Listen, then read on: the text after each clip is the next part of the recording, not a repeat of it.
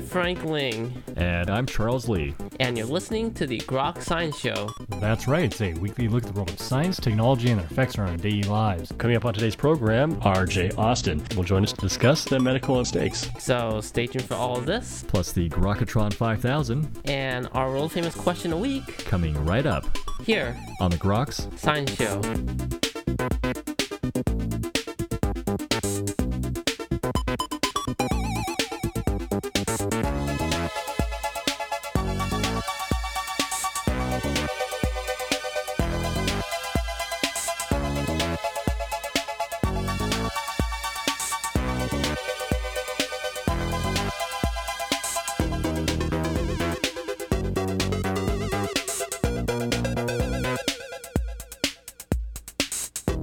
Back to the Groks Science Show. Well, from a doctor amputating the wrong leg to a woman giving the wrong baby, hospital treatment does not always go to plan.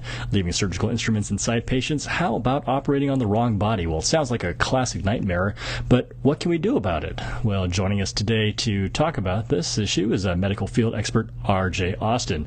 Mr. Austin is the uh, top selling author of the RN and the RN2 in my defense, and he joins us today to talk about this particular scenario and uh, Mr. Austin, I want to thank you very much for joining us today on the Grok Science Show. Well, thank you for having me. Uh, uh, certainly a pleasure. Certainly, uh, I think something that maybe on the minds of some people when they go to the hospital. But just how common are these uh, medical mistakes?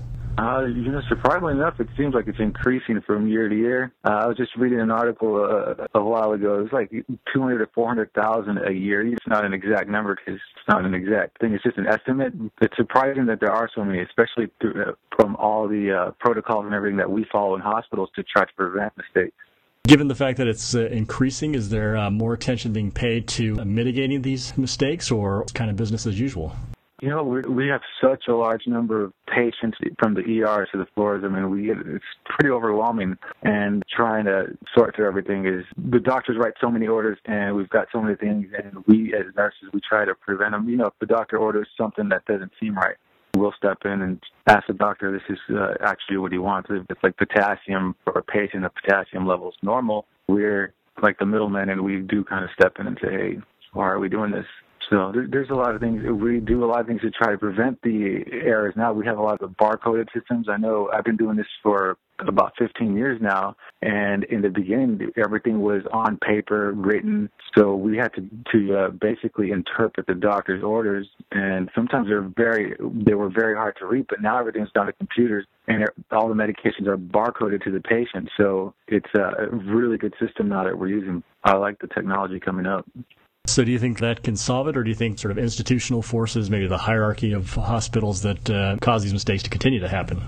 No, the technology is definitely helping, but the problem is it's me working uh, in the hospitals. You still try to do it fast, try to do it fast. So, but if we follow protocol, this is going to help us 100%.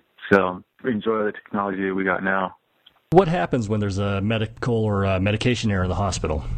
You know, we've got sentinel events, which is uh, like a death or uh, amputation, uh, and the hospital goes. We get fined. Uh, we've got organizations like JCAHO and OCA that come in and they regulate. They look through everything to see where that error occurred, when it could have been stopped, and everything. So we've got plenty of supervision are there certain scenarios that are more likely to cause medical mistakes to happen? And uh, if how can a person as a patient try and be on the lookout for those kind of things?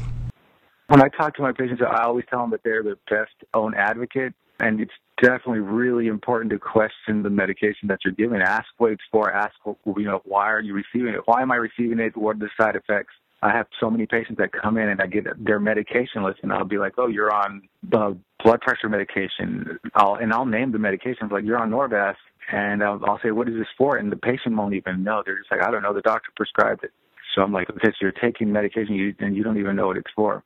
So I tell the patients and the family members, you know, they're their own best advocates. So be proactive and ask questions, especially if, you know, you're there for a cold and they're putting an X on your leg. You know, it's probably not going to be a good turnout. You're there for stuffy nose and they're marking your foot. Uh, it'd have to be one pretty bad cold, I have to guess. yeah. Yes. So yeah, definitely. So, I, do you think patients then feel uh, empowered sometimes to ask these questions? Oftentimes, they can be somewhat intimidated by doctors in the hospital. Yeah, there's a lot of medical jargon that a lot of people don't understand. So, you know, we have, uh, I give them each a paper and a pad, and I say, here you go. be sure. I said write any questions you have down because when the doctors come in, you know, yeah, it, it's overwhelming. The doctors are you know busy, so they're trying to get in and out.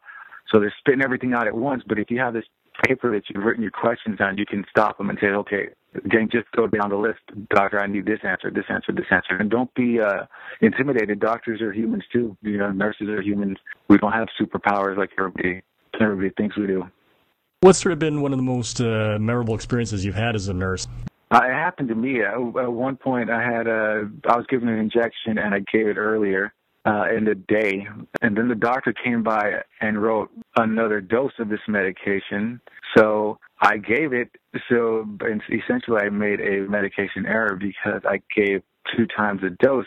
You know, I, at that time I was a new nurse, so I assumed that he wanted an extra dose. So when that happened, I had to call the family. I had to call the doctor. I had to call everybody and their mother. I had to write an incident report, and I was written up for it. I mean, even though the doctor should have seen, you know, well, he's this person's already on this medication, and he's ordering it again. I thought he knew uh, what he was doing, or I thought that he was more uh, knowing about what medications the patient was on. Again, it's probably a lot of that, even even among uh, nurses and doctors, uh, just improving communication channels. Yes, yes. I wish there was better communication. There's, you know, it all depends on the doctors. You have some doctors that are very proactive with the nurses, and then we have other doctors that uh, I won't even talk to. You know, I have to read their progress. You know what the plan of care is, and but then there's other doctors that sit down with you. They look for you, and they want to, you know, go over everything, and they keep you in touch. And then you have a better uh, rapport with the patient. You can actually talk to them and let them know exactly what's going on. You yourself have written uh, two books, The RN and uh, The RN2 in My Defense. So why did you decide to write these uh, books? Uh, my first book came out of a nightmare. It was an actual nightmare that I had. And because I'm a nurse, I was able to incorporate a lot of nursing things into it. So, it, you know, people that have read it are like, this could happen. This could really happen. Um, it's actually of a, a nurse in the hospital that is a nurse and a doctor. They're best friends, and uh, they're trying to kill a patient in the hospital that has seen them do something wrong. And that was my nightmare. It didn't really happen. I swear to God somewhere. yeah, and there was the the main character Jacob from the book actually ca- has uh, causes the medical medication error. You know, the doctor tells him, "Well, why don't load a saline bag with insulin and hang it on this patient, and you know that'll take care of the problem." So he goes into the med room. He you know he loads a bag of uh, saline with insulin. But then another nurse comes in and at, and distracts him, so he puts the bag down, and then another nurse comes in and picks his bag up, so and takes it away and puts it on some a, a whole different patient. It's the the setup big conundrum, I think. yeah. Well, uh, I, am just curious. Uh, we are already slightly out of time. Uh, what what advice do you think? Uh, again, you can give people. They're seeing the doctor. Make make sure that, uh, like you said, be proactive. Anything else you can provide to patients again for for thinking about uh, these issues. Uh, yeah, that, that's basically it. Really, just be proactive uh, about everything. You got to know uh, everything, and if you have questions, uh, don't be afraid to ask the nurse or the doctor to, to, you know, explain it a little bit in more layman's terms.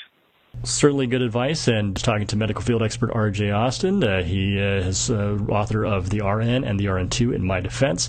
And uh, Mr. Austin, I want to thank you very much for joining us today on the Grok Science Show. All right, thank you. And that's all for this week's edition of the Grok Science Show. Make sure you tune in next week for more from the world of science and technology. If you'd like to contact us here, you can email us at science at groks.net. For Grok Science, I'm Frank Ling. And I'm Charles Lee. Make sure you also see us on the web at www.groks.net. Have a great afternoon and keep on grokking.